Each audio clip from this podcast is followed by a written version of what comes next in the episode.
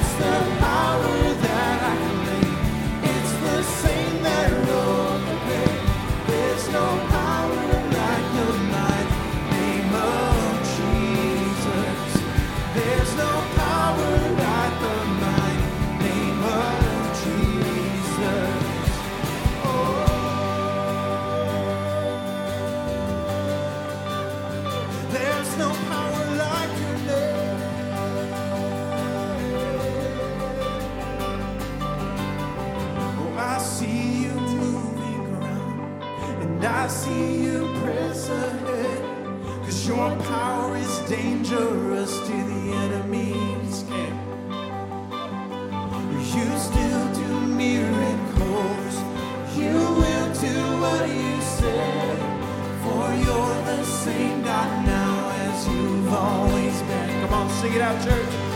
For your spirit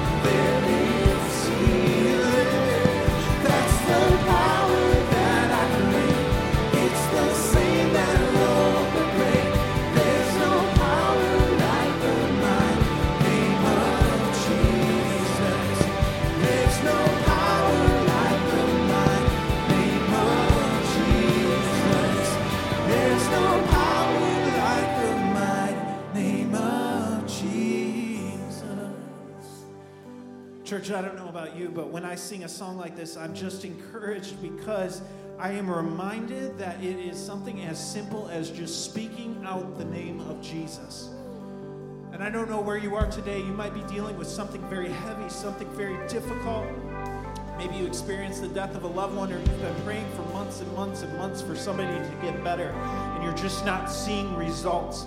Or maybe you're finding yourself in a place of financial difficulty and you don't know if you're going to pay your bills this month. I don't know what you're going through, but let's just be honest with ourselves. We all have things that we're handling and dealing with in our lives, in our daily routines. But the truth of the matter is that there is power in the name of Jesus, that at the very mention of his name, every demon must tremble, everything that is working against his kingdom has to go away. And so you may have difficulty singing out this song today. You, you may be wondering why you're even here. But my encouragement to you is that you are here for a reason, that the Spirit of God Himself wants to meet with you here today. And so we're going to go back, we're going to sing this bridge together. And as we do this, my encouragement to you would be just let the words that we sing out sink into the very depth of your soul and allow the Spirit of God to meet with you in this place.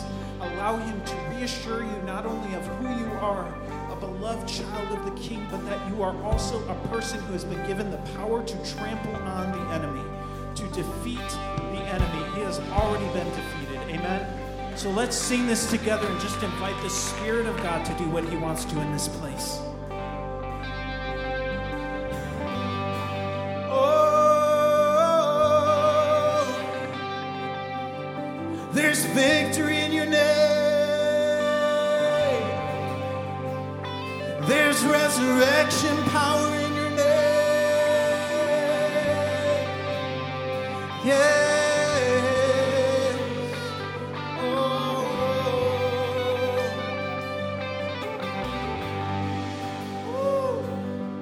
Sing this out, church. Oh, I see you taking ground, and I see you press ahead. Your power is dangerous to the enemy's camp. you still do miracles, and you will do what you said. For you're the same God now as you've always been. Come on, His Spirit, your Spirit breaking out, your kingdom moving in, your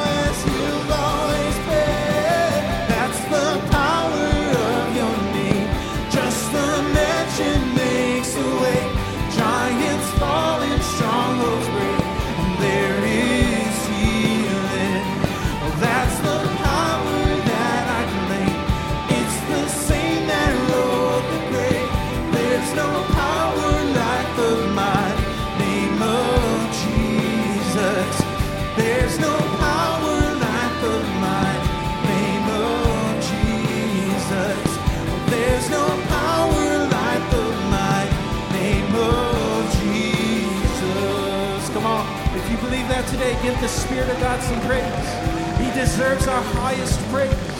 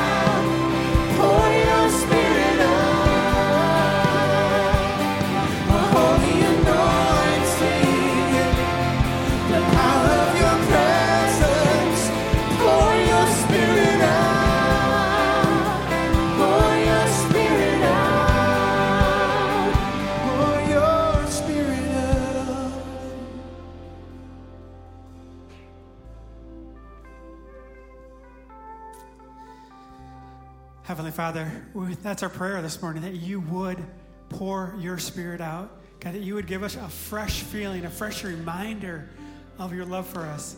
That we'd be reminded that there is power in the name of Jesus, that he moves, that he hears us, and that you want to move in our lives. One of the best ways that we do that is we just quiet ourselves. We can hear his still small voice. We speak to him and we listen to him. So we're going to take time to do that even now. We're just going to simply pray. And one of the traditions that we have here at All Shores is we simply invite you. If you came this morning and you're carrying a need, whether it's big or small, it's just simply to have a seat. It's a way of just kind of humbling before yourself before God, saying, God, I need you to move in this situation. It might be your situation, it might be a friend or a family member. But you might just say, God, I need the power of Jesus in this situation. So let's pray.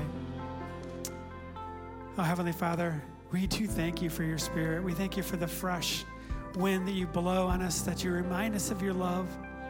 And we thank you for the truth of that there is power in the name of Jesus. So we ask for that power this morning, Lord, over each person here. God, in every situation, whether it's someone that has a healing that needs to take place, whether it's a relationship that needs to be restored, whether it's a financial situation where they need provision, or just where you need to bring hope, God, to the hopelessness. God, to those who are wandering and far from you, God, remind them that you, there's nothing we can do to separate ourselves from your love, God, that you would draw us and our loved ones to you today. That we believe in the power of your name, Jesus, and we trust you in those situations. God, and we pray not just for our church, but we think of the organizations that we partner with. And this morning we pray for Mosaic. And we pray for all the counselors, all those who just bring hope in difficult situations, God, that they would hear your voice, that they would know that you are pleased with them, and you would use them in mighty and powerful ways in our community. God, we pray for our friends serving around the world, and we think of Brent, Ben and Diane Vierink, Lord and with the work that they're doing in Colombia, God, that you would continue to pour your spirit out there, that they would see harvest in the areas that they are trying to reach, that you would protect their family, God, and there would be abundance in the ministry there. Father, we know that you are moving in the world, that you are bringing hope, that you are bringing unity. God, we just want to honor you in all that we say and do and live this week. And we pray these things in the mighty and the powerful name of Jesus. Amen. Amen. Well, you can go ahead and be seated. Hey, I just want to welcome you to All Shore. So glad that you are here this morning, that you are spending your Sunday morning with us. You know, if you're joining us online, so glad that you are connecting with us this morning. We're glad that you're here in that way as well. And we would love to connect with you as a church family. And if you're kind of the digital person, loves technology, in front of you there is a QR code that you can open up your camera and click on that for our connection card. If you're online, there is a link to do that. But we would love to connect with you. You can put your prayer request in there. You can update your information or just simply ask questions about how to move forward in your faith and taking steps in ministry. And we really do want to connect with you that way. You know, if you are like me and maybe a little less technological, you know, you can go to the connection point. You can fill out an actual paper, physical connection card and talk to a person. And we would love to connect with you that way as well. We just love to help you take steps in your faith. And we really do want to connect that way. We're so glad that you're here this morning as our church, and I'd love for you uh, just to continue in worshiping this morning. You know, we've worshiped in song. We're going to worship as we hear God's word. We worship when we serve each other, and we also worship through giving. You know, you guys are such a generous church, and we serve such a generous God. And even this year, just through our benevolence ministry, we've already, you know, helped twice as many people as we helped last year, just because the need in our community in the world is so great. And so we are just so grateful that you support our benevolence fund, that you support our global fund and our general fund so we can continue to make a difference in our community and around the world and partner with what God is doing. So if you came prepared to give, we just truly want you to do that as an act of worship. There's ways behind me that you can give online. There are giving boxes by the doors on your way out. And we just thank you for what a generous people you are. Now, if you uh, turn your attention to the screen behind me, find out more information about what's happening here at All Shores.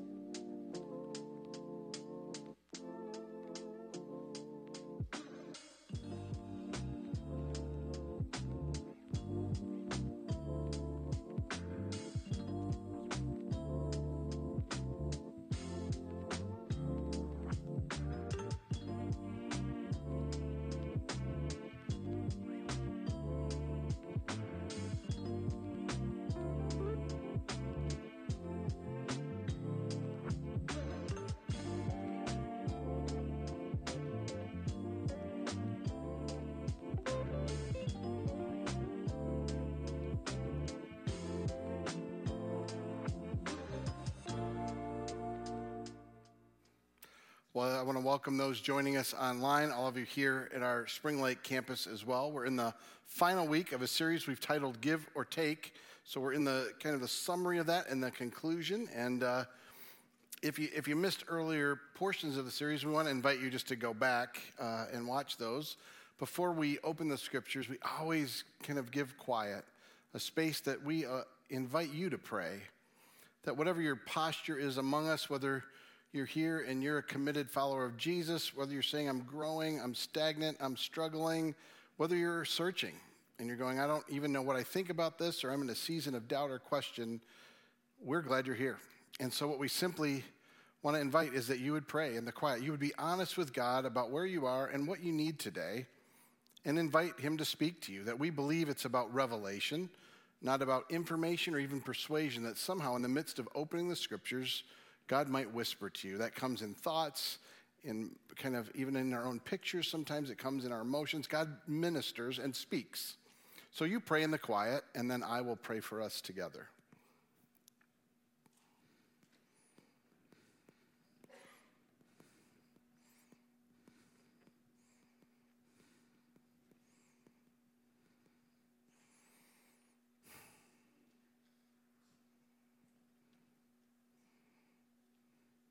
Lord, we, we wait for you. And even in the midst of talking, of sharing, of opening scriptures, I ask that you'd speak. I ask you'd speak to each person where, how, with what they need from you. I pray you'd encourage, you'd comfort, you'd convict, you'd challenge, you'd stir. We simply ask you to make ourselves more aware of your presence and your power in our lives. And we would become more like you and following you more deeply. Lord, I pray anything I have to say that's not from you, it will fall to the ground. It will be forgotten. But I do pray that anything that's from you, Lord, that your spirit would breathe life into us and you would lead us and you would guide us. I join with the psalmist praying the words I speak and the way we respond in our hearts and our actions would please you, our rock and our redeemer. And all of God's people said, Amen. Amen. So I am I'm sure most of you are aware there was a Powerball lottery. There have been recently, but particularly it was the highest one, and it, actually there was a winner, though we don't know who it is yet. I am just curious how many of you thought, if I won that, imagine what I would do for God when I won that. Have you ever had that view like, God, if you just entrust me with stuff, can you imagine all the good I could do? And we are in a series that we've called Give or Take. We've been looking at our lives. Are we givers or takers? And now we're actually going into this realm of our finances and our resources. And, and I want to say this before we even go any further that what we're going to talk about, we're going to encourage and challenge. There's, there's not a thing that you have to do that here. So if you're one of those people that go, I don't trust it, the church wants things and asks for things, then do it somewhere else. But do not let yourself not be challenged by what I think God wants to say to us today. And so I want to take you back. My, uh, my, my name, the, I'm named after a man named Peter Marshall. And I found this out uh, as I was getting older. And the only Peter Marshall I knew at the time was the guy who hosted Hollywood Squares. And I thought, well, that's weird. I'm named after a dude who does hosting for Hollywood Squares. I found out there was another Peter Marshall who was some kind of chaplain and was involved at a pretty high level. There's a book written about him. There even was a movie that was made before I was born. Uh, was still a talkie, but it was before I was born. But uh, Kevin Harney tells a story of Peter Marshall's life, and one in particular where a man came to him and people would seek him for his advice as a pastor. And this man who came to him said, Listen, when I made $20,000 and I was learning about tithing, I, would, I gave two and it was good. Now I make 500,000 and I cannot afford to give 50. It's just too much. Peter, without batting an eye, said, You know what? This is a real problem. I can understand it. Let's pray.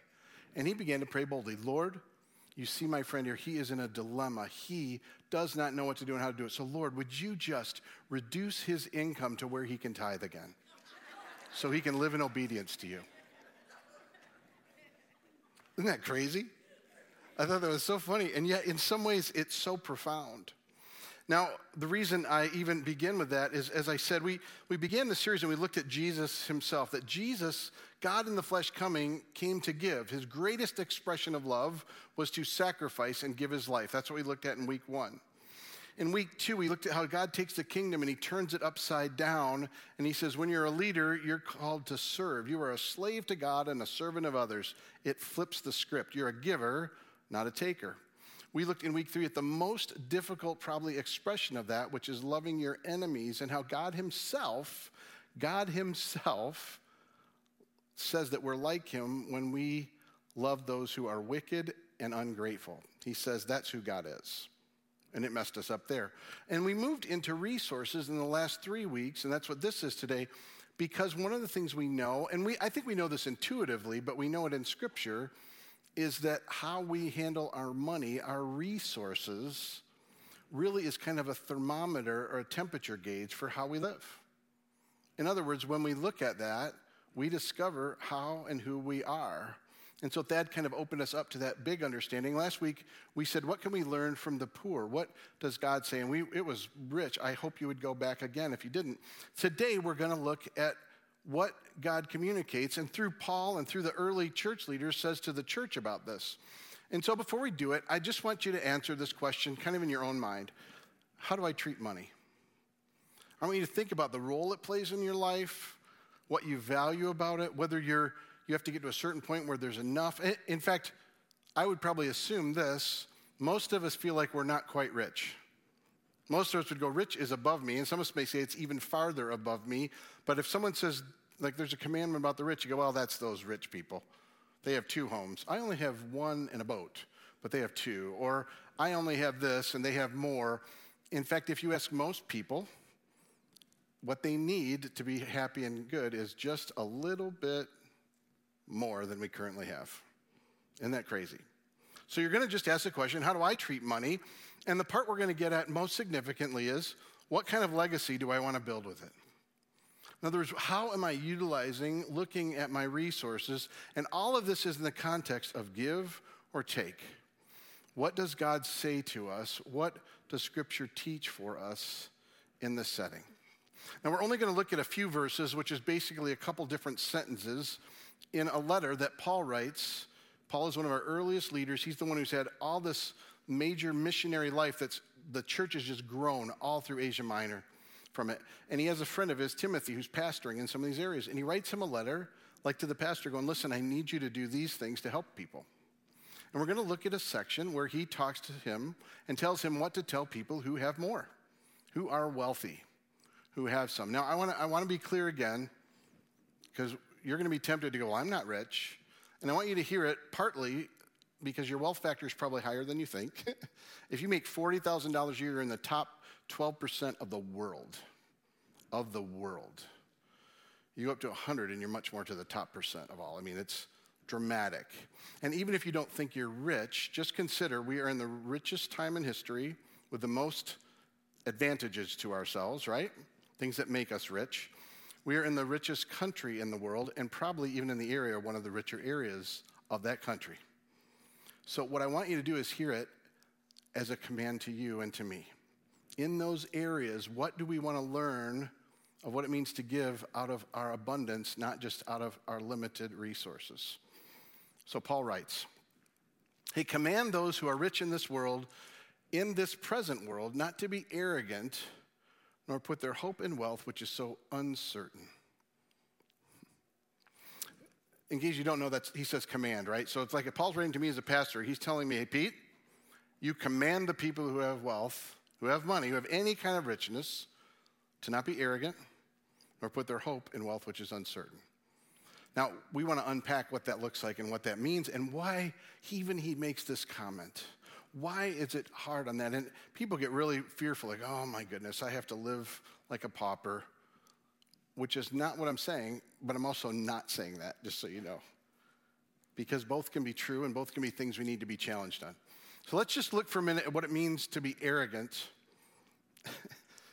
and, let me just say this one thing about, about wealth, too, about whether you're rich or not. Um, 70% of us probably live paycheck to paycheck, meaning if anything happens, we're a week or two away from serious issues. So let's not kid ourselves that if we had more, we'd be okay. Let's realize that often we, if we get more, we spend more, we build more, we do more. And so part of what you already should be asking is what kind of legacy do I want to leave with what I have? So let's just ponder for a minute arrogance. Do, do any of you ever look at people who have more and think more highly of them for that? I, I can. I'm not proud of it. I don't want to. But somehow we look at somebody, and if they have more, we think they've done more and they are more. In other words, we put them higher up. And when that happens to us, the same is true, actually. And this isn't just a statement or wondering, this has been research. It's a crazy thing for me. so, UCal and Irvine, particularly, there's several there several uh, professors that have worked to see what's the effect of money do on relationships. So they started uh, by taking the game Monopoly. Any, any, of you play the game Monopoly? Played it before? The game that never ends? Did you know the longest game on record went on for 70 days? What? Did they have a catheter? Did they have some other kind of weird thing? Like, they get a, I mean, that's just weird and creepy. I hope they took breaks. I don't know how to registered.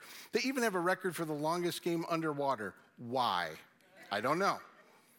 But what they did was they took, and I don't know, there's a lot of things with this game that are, are crazy interesting to me that, even though I really hate the game because it just seems like it never ends, it- it's wild. Do you know that the, uh, that's in 47 languages? You know the things that are used for, the, for moving around the board, those little, do you ever wonder why? Why a shoe and a thimble? And, well, the reason is the man who first invented it wanted people just to use household objects but they wanted to have something there. So his niece had a charm bracelet, which was the impetus for what they put there. So basically, some little kid's charm bracelet descri- decided what the tokens would be for a one point some odd billion dollar business that's been there. You're welcome. It's funny. And then, uh, I mean, it, it's crazy to me. In, in case you're not playing it enough recently, November 19th, I guess, is annual Monopoly Day. So have at it. Anyway, what they did was they took this game and they'd have two people play it, and they found a way to rig it so one of them would win randomly. They didn't decide who, they would come up. But they began to see a pattern emerge when someone was winning. And that pattern was not pleasant. Now, are any of you not pleasant when you play games? I am not pleasant. I have friends, people on staff, they, they call me by the game I'm playing. They say, oh, it's Catan Pete, it's Euchre Pete, which are just different iterations of how obnoxious and annoying I am. I, I, I tend towards different things. Monopoly Pete, I'm sure, would be the same. But indeed, that's what's discovered in this game is as a person gets more resource, they become more hostile and harsh and expectant. They hear comments like, oh, I'm going to take the whole board. You're going down. You will not have anything. I have everything. I am untouchable. In other words, in playing the game, no matter who played, the more you had, the more inclined you were to think more of yourself and less of the other person. Now you may go, well, that's a game. I don't, would that really be affected in life? I mean, and most of you people who win, you're not wealthy anyway. You don't know what it's like to manage it. That would be true of me. Um, so they also did these tests in other areas. For example, they, uh, they would find different settings they could put people in the midst of, and they found it true in every setting. For example, if someone had more money, they are more likely when they get to a crosswalk not to stop. Isn't that weird? When they have more money, they're more likely to cheat in a game. So you might want to have your cameras up when you have your wealthy friends over, or if you are, put them away. They're less likely to give to strangers. And the list just goes on. Even they put out a jar of candy that says for kids only. And guess what? The more money you have, the more you grab the jar. Isn't that weird? It goes on and on. And here's what I want, want you to get with a correlation. And this is not this is not any kind of scandal towards people who have more. It's a recognition. And this is why I think Paul says it. The magnet in wealth pulls us towards arrogance and pulls us towards ourselves and pulls us to becoming takers. What they found very simply was people who had more become lower on compassion and empathy, meaning they begin to look at those around them who don't and think it's their fault and their problem. If they were like me, they wouldn't. And they tend to be higher on entitlement, it's owed to me, and then their own interests. Now, th- th- I want to say this to us because this is why I think Paul says to Timothy, hey, command them who are rich. Don't be arrogant.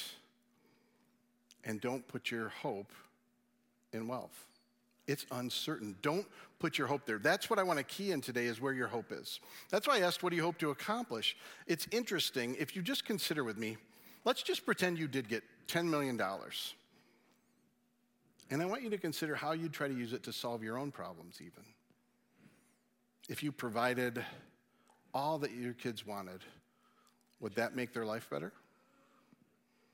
If you ensured they didn't have to work or struggle through things, would that make it better? Could you provide enough that would protect us from illness or difficulty or struggle? And even if it did, would it make life better? It's a weird thing how we put our hope in wealth. You know, I, I look back, I, I, mean, I can't even tell you how many funerals I've done over 20 some years here. And I've seen Bentleys pull up to a funeral, you know, to a graveside. I've seen broken down cars pull up. I've seen people have to get rides to them. And nothing of those things show us a better or worse life. It's a weird thing how we put our hope in wealth. And, you know, he says, he says don't put it into, in the things that are uncertain. And I, I think we tend to hear that as, well, you know, the market's not always certain, or this investment isn't certain, or, but that, I don't think that's what he means at all. I don't think he's saying it's uncertain whether it returns. I think he's saying what you want from it, you can't get. It's uncertain because it doesn't give what you hope it gives. Earlier in this letter, it's even just a few sentences earlier, Paul talks about people who want wealth, who work for wealth, who desire wealth. Like, that's what I need. I will work and work, and somehow that will my li- make my life better.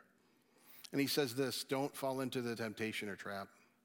He said, even you basically you have harmful desires. They're desires the more you have, the more you want to have, the more you hold for yourself or for your life that can lead to ruin and destruction. He even goes as far to say, many have wandered from their very faith. And then the final part that's so grieving, he says, it's pierced them their own lives with griefs. In, in other words, putting your hope in having more and thinking you are more and protecting yourself from difficulty that way is a destructive hope. So the crazy part is that when we do it because we want it, it doesn't give what we think it will. And what does it do? It can cause our hands to go tighter and tighter. Because the more we have, the more tempted we will think we are more and need more. It's a challenge, isn't it? I mean, it's a challenge for me. I don't say this as if I have conquered it. I, I do. You, can you feel the battle inside you? Oh, I want to be this way, but oh. Have you ever given and then you're like, I got buyer's remorse just from giving? Oh, I gave. Oh, now I can't. I lost. And then we count in things like, did I get return on my investment? Did it give what I wanted it to? And it goes back to legacy. What are you putting your hope in? Are you putting it in the wealth itself? itself? Do you somehow think that if you have this, it will fix and help your life? There is a, a part of Deuteronomy 8. Deuteronomy is this part when Israel is in their exodus and they're going to head to the land of milk and honey when they're going to have much. And we're actually going to go through this whole passage uh, during our season of prayer in January.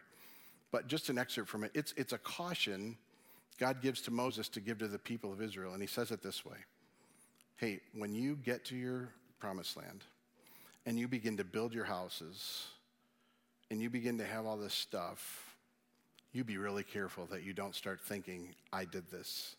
It was mine. I made it happen. I'm the source of it. Look at what I have. He says, when you do, you basically, you're going to be a mess and you're going to forget who I am and you're going to believe that you're, the, you're it and others aren't. And very simply, what it is, is you move from the slavery of Egypt to the slavery of your own resources. That's why I think Paul's saying this to Timothy and us hey, don't put your hope, even if you have a lot, don't put your hope there. Don't be arrogant. Don't somehow think more is better and I'm better and those with less are worse. Don't put your hope in wealth. And it is not just uncertain, it will not give what you think it will. In fact, at the root, if you want to say what's going to help me be a giver or a taker, which is going to determine it, it's going to be what you put your hope in.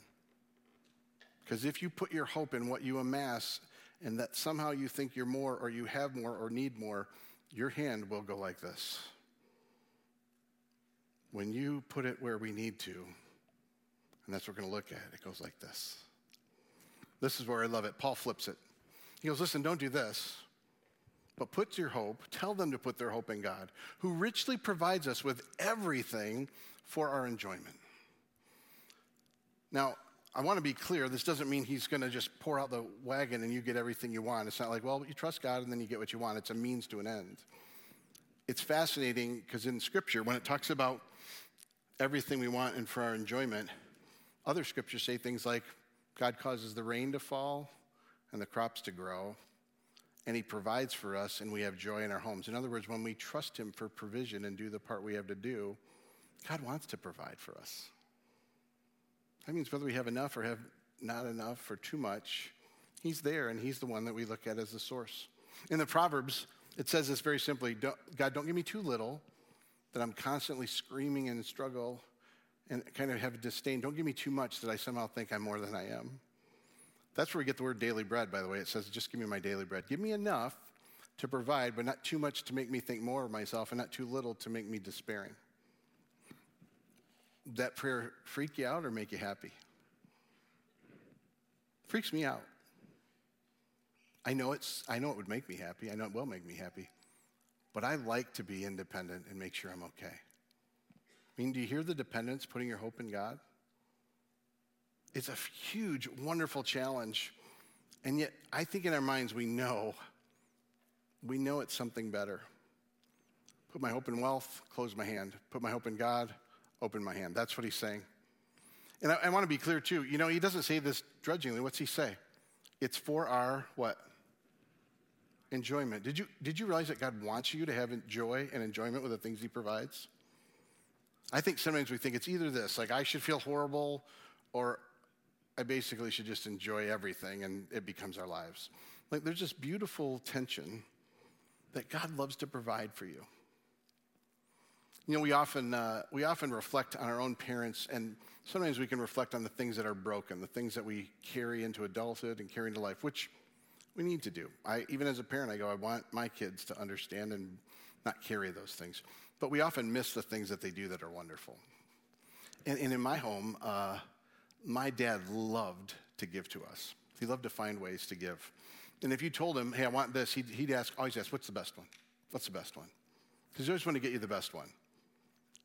And, uh, and I still remember, so one of the things I got in, in high school, I got a recording studio. It's a four track recording studio.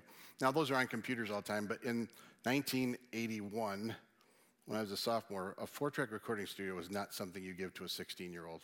I'm not sure it was the wisest thing my father ever did, but you know what it did? It, I had so much joy with that thing. Like, that's where I first learned to play guitar. That's where I learned to improvise. That's where I learned to write. That's where I learned, and really even it kind of blended into this new love of worshiping and those pieces. But I also just love to have fun. Like I think back I go, you know, right after Jane and I got married, uh, I decided to do. Uh, you know, how everybody has their own little uh, voicemails on there. Back when you had the you had a tape one, so I took my four track and I made a little thing for the voice when you called. And and there's music behind it, so there's music playing, and uh, all of a sudden somebody would say hello, and you say hello back, hello, and they just wait a little bit, and they'll, they think it's just noisy. Oh, hello, hello, and I do that three or four times on the tape. And if I say, oh, oh, I can't hear you, the music's jamming. You know what? I'm gonna go jam with Jane. And I basically played about a two minute guitar solo on the voicemail. You had to get that far through to even leave a message, which, by the way, brought me great joy. But I kind of think of that and go, you know, God gives us things for our enjoyment. God wants us to have fun. This is not an indictment against having joy, it's an indictment about putting your hope in things that you think make you better and have more and protect you. It's a statement that God does want to bring you things for joy. But when it becomes who you are, when it becomes something that makes you tighter and makes you hold your hand, you're in the wrong place of where your hope is. I just love the thought of how much God loves you and wants to provide for you. Letting go is not about that. It's saying there's something better and someone better. Now, it'd be one thing just to tell you you should do this. I love it. Paul goes on and tells you how. He goes, listen, command them to do good, to be rich in good deeds, to be generous and willing to share. In case you didn't know, the first one was a command too. So my job is to tell you hey, you've got resources? Listen, don't put your hope in that. You've got resources, don't think you're better than other people for that. You've got resources, would you put your hope in God, the God who richly provides for you, and trust Him? And you want to know how you'll pull away from the magnet that will draw you to hold your fist and want more and be more and have more? You want to know how to combat that? This is it. I'm not asking you, I'm telling you, you need to do good. You need to be rich in good deeds and be generous and willing to share. And you may even ask, what's a good deed? I love it. It's so fun when you're in Scripture to find things where they connect. And one of the things that connect is good deeds. There are other sections where Paul even gives image of people who do it. And one of them in particular says, You want to know what good deeds are? It's, it's bringing up your kids. Did you know your day to day life as a parent is a life of giving? Or at least it can be. Sometimes it's just a life of hoping you sleep and no one throws up and no one fights. But the very act of being a parent is an act of saying, I want to give and pour into your life. I never remember a time when any of our kids turned and said, Hey, thanks for changing that diaper. It was really irritating me right now. Thanks for the bottle today. Thanks for the food here. Now, as they got older, they actually did begin to thank. But you go, you serve, and you give that way. You know, it's, he lists hospitality. The very thing of inviting people in. I want to protect my privacy in my life. And he says, no, hospitality, because God's a hospitable God. God's the one who reaches out and loves people. He says, bring him in. You want to know what a good deed is? He actually goes on to say, washing people's feet, washing other people who are servants of the Lord. Now imagine this. Everything in our world says you're better if you have more. Everything in our world says you're less if you don't. Someone who has more washes the feet of someone who has less. Do you realize how that switches this? Like it puts us in a place where we see life differently. And in case you don't know, the kingdom is different. I love it in James. He says this All of you who are in lowly, struggling positions, you should rejoice in your high position, circumstances. Rejoice in your high position. Those of you who have much should live in humility of your low position. Does that not whack at everything you believe and think in our world, everything we're taught? I mean, James is saying very simply those who have less are esteemed more in the kingdom of God. Those who have more should take notice of their humble position. And when, by the way, you wash people's feet, you're acting on the very way the kingdom is. Tell me, would that not help your arrogance? Okay, don't tell me if that would help your arrogance or not. You know, I just sometimes I like I have to. Can I calm you down so I can say a few more things? I mean, that's it's it's powerful to me, the things he speaks of this way. I mean, just the idea that when you wash someone's feet, when you care for your kids, when you show hospitality, and then he finally says it's helping those in trouble, and it's devoting themselves to the, those kinds of good deeds. I, I was thinking about this with most of us are pretty cynical, and I'm this way too. When you see somebody on the street or you hear about a need, you kind of go, well is that a real need? Are they, are they kind of just playing a game with me? Or am I really going to help them? Like, we have 10 things we can ask. And, and I'm not saying they're not valid things. But have you noticed all the reasons we come up with not to give and not to help people in need? Like, you start to wonder is it really them or is it just a nice way to go, eh, no thanks? Do we not come up with all the things we think of not to do he's saying be generous in sharing with others. What that means is you actually initiate and want to do it. You're not asking whether it's even a good investment. And, and in case you don't realize this is rooted in the nature of Jesus and the gospel, let me tell you this way. You know, we all are sinners, in case you don't know. And what that means is we're broken. That means that you and I would rather be God than be His. And we try to take that place. We try to make life about us and live our own ways. And it's destructive. We do destructive things to ourselves, we do destructive things to others, and it's pretty much unchangeable. So, Jesus dying for us, is that a good investment or a bad investment? It's a bad investment, isn't it? Come on. Do I look like a good investment? If I need to be your poster child, not so much. That's what I love. Jesus goes, Listen, when you were my enemy, when you didn't even want to be a part of me, I gave to you my very life to give you freedom. Did he go, Nope, I'm going to wait. I'm only giving it to people who've made some steps to work it out, who are willing to do this? Not what he said. So, why would we be different with people that are in need physically? Don't we want to be like Jesus physically, like he is spiritually? Yes, we do, Pete. Yes, we do, Pete. I'm just going to start talking for you guys no problem. I can do monologue, dialogue, trilogue, whatever I need to. I like to have you participate, but if it's just me, I do this alone all the time. My wife doesn't even ask who I'm talking to anymore. It's too funny. I, I, want you to see where this leads. I love how he finishes this. Like it, it kind of ignited and inspired me when I read it this week. In this way, they will lay up treasures for themselves as a firm foundation for the coming age. It's all about legacy. So that they may take hold of life that is truly life. Oftentimes, when we talk about giving and helping and letting go of resource, we do it as a means of God will bless us back. In other words, I give so I can take or I can get more. that is not what this is saying. That's not what this means, I don't think. And I think that's a temptation. Oh, if I can give now, if I, I'll pay now so I can play later. This is about finding life that is truly life.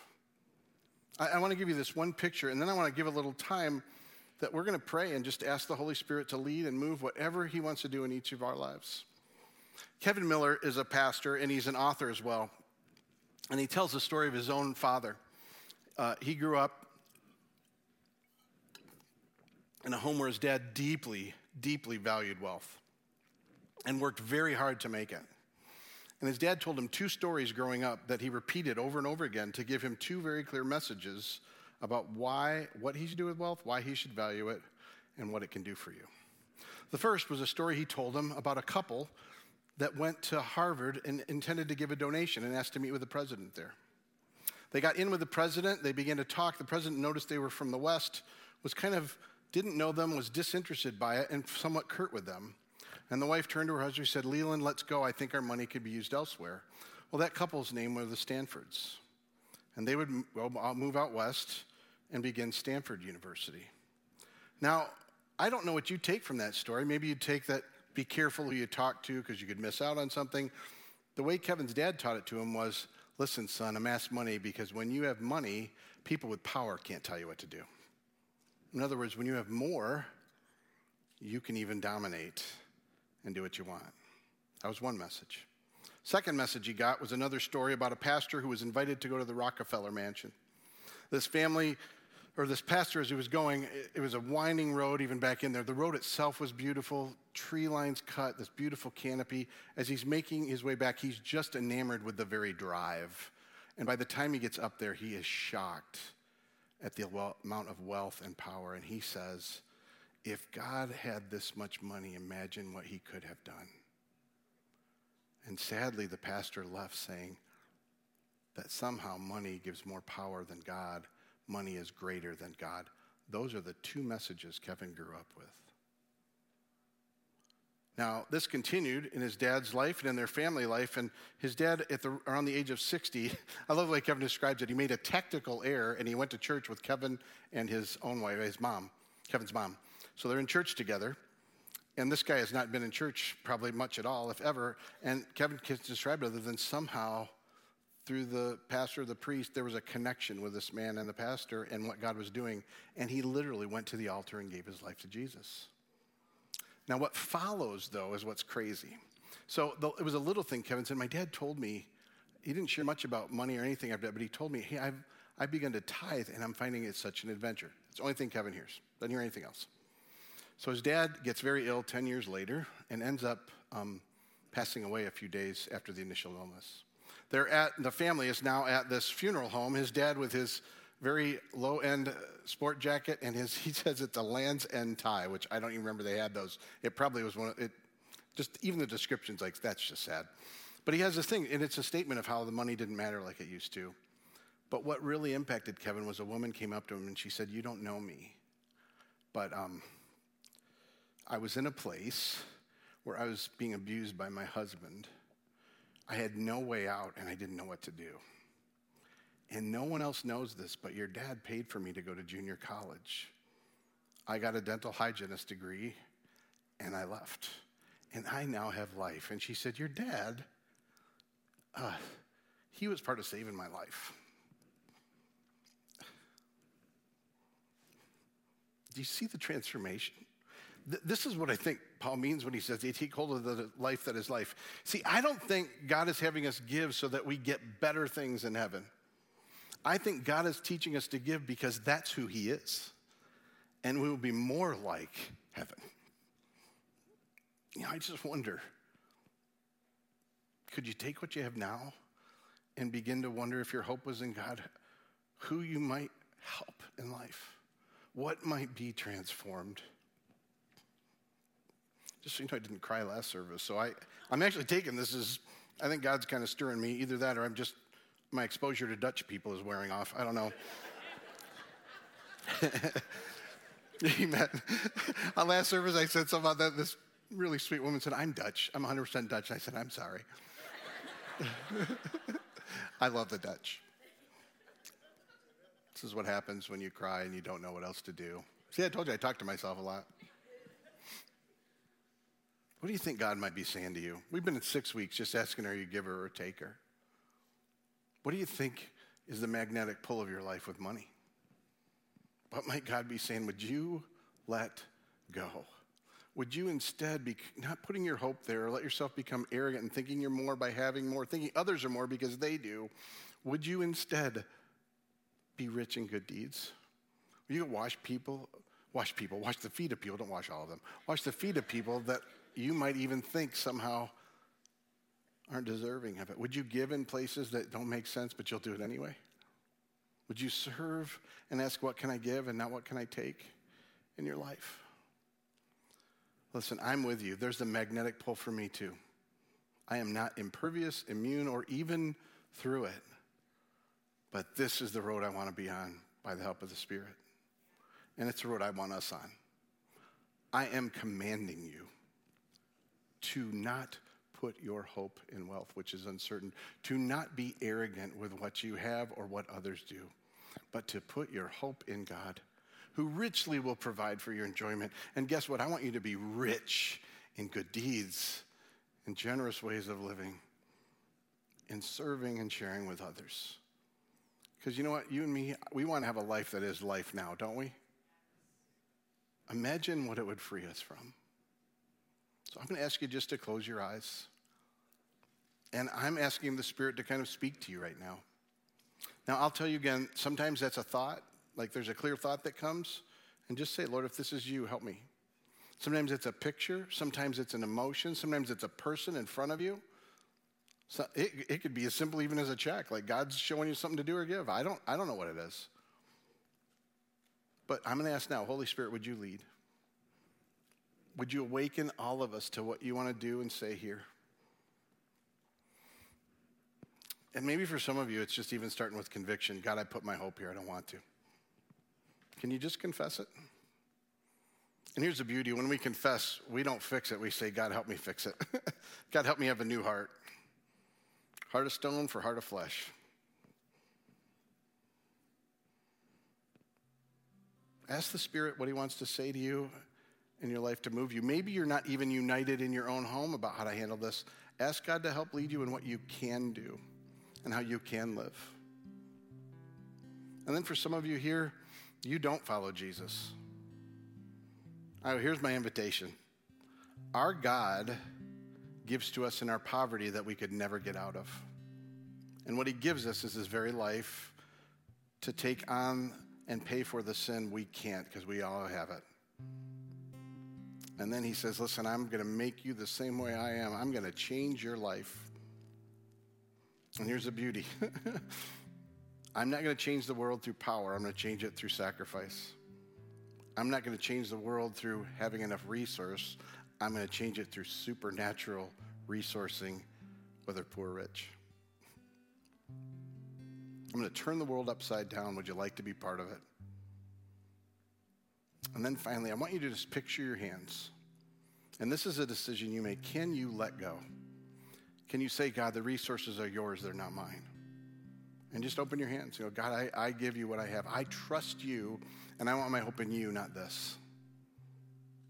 And then maybe just ask the Spirit, is there a way you want to seal this? You want me to do some action I'm to take that just helps me live in that? So, Lord, I'm asking you'd speak, you'd lead, you'd breathe life, you'd soften us where we're hardened in our own arrogance, you'd change our ambitions. And I am asking God that what I have said today, you would bring life to, that you, they will hear you commanding them to be rich in good deeds and generosity and willing to share. And I pray as a group and individually, we will lay hold of life that is true life, building a firm foundation now and forever. Pray this in the name and in the power of Jesus. Amen. You know, we always try to give space at the end as we worship and celebrate communion. It's a way to kind of linger a bit and let the Spirit do whatever, however God wants to move. So I'm going to invite you to stand. We're just going to sing a song. And oftentimes, God can whisper and speak in the midst of even singing. So as we sing, just be aware. What do you want to say to me, God, as I worship and point to you? And then we'll celebrate communion in the midst of it too.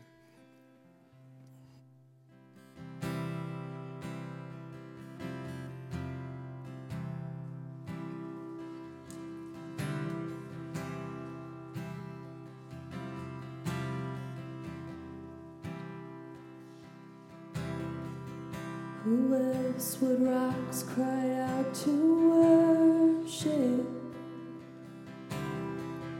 Whose glory taught the stars to shine?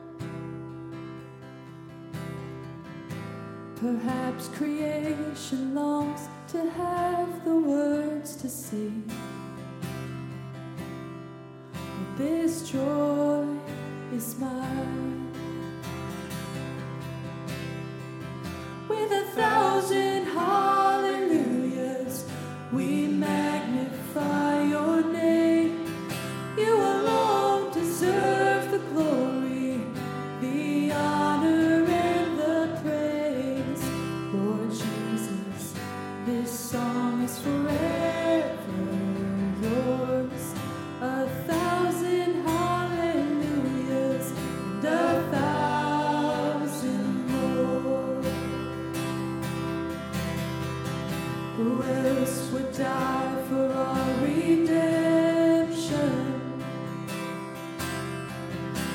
Whose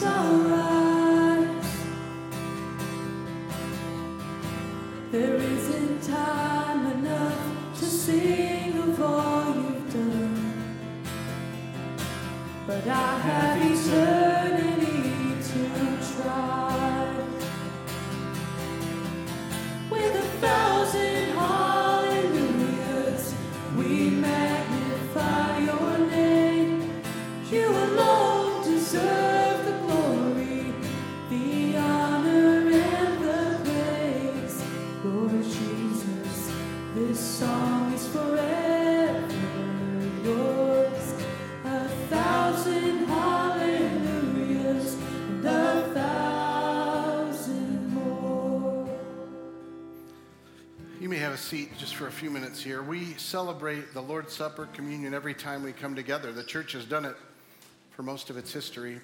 We don't have a stipulation. You don't have to remember here. We want you to feel welcomed as you're pursuing Jesus. If you're not at that point, we don't want you either to feel obligated or like you need to participate. But communion is a centering act. We basically, by celebrating this, we are centering ourselves on who Jesus is and what he's done that God came, He lived, He died, He rose again, and He will come back. And He gives us His Spirit now to begin this new life and to be part of His kind of world reclamation project through serving and sacrifice. You'll see in the top part is the bread, and the lower part of your cups uh, are the, uh, is the drink. On the night Jesus was betrayed, He took the bread and He broke it. He gave thanks. He said, This is my body given for you. While you were my enemy, while you were in poverty, had no way out of making up for your own sin, I came and took care of it. Oh. I love you in your poverty, and my life, the Godhead, comes to give, not to take. Let's receive together. In the same way, Jesus took the cup. He said, It's a new covenant in my blood for the forgiveness of sins. And by the way, the cup was often called the cup of joy. it's a great thing that we receive the joy of salvation. And I love it. Paul says, if, if we gain so much through his death, how much more do we gain through his resurrection? I mean, he doesn't just forgive us, he gives us new life to live differently. That's a joy I want to explore. Let's take of the cup together. And even as I pray that God will continue to lead you, I pray He would meet us as we conclude, kind of, and sing together as a closing to our time. Let's stand and sing again. Praise to the Lord, to the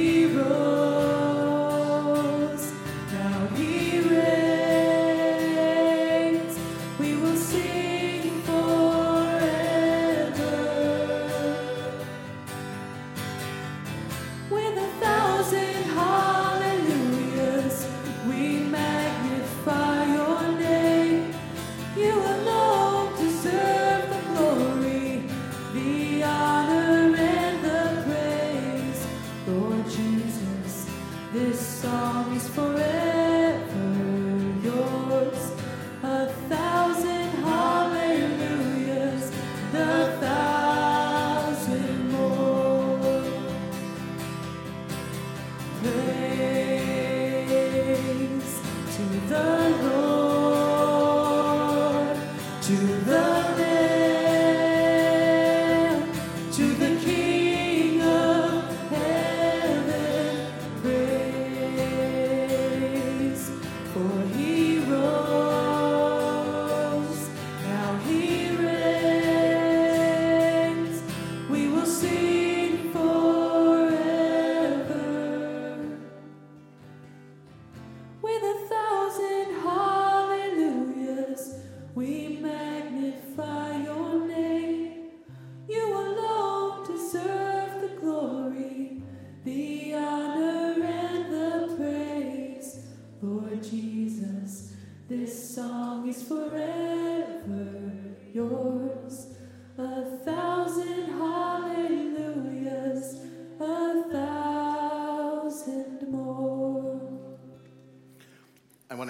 blessing in just a minute, but uh, as we were singing, and this happened to me last service too, right?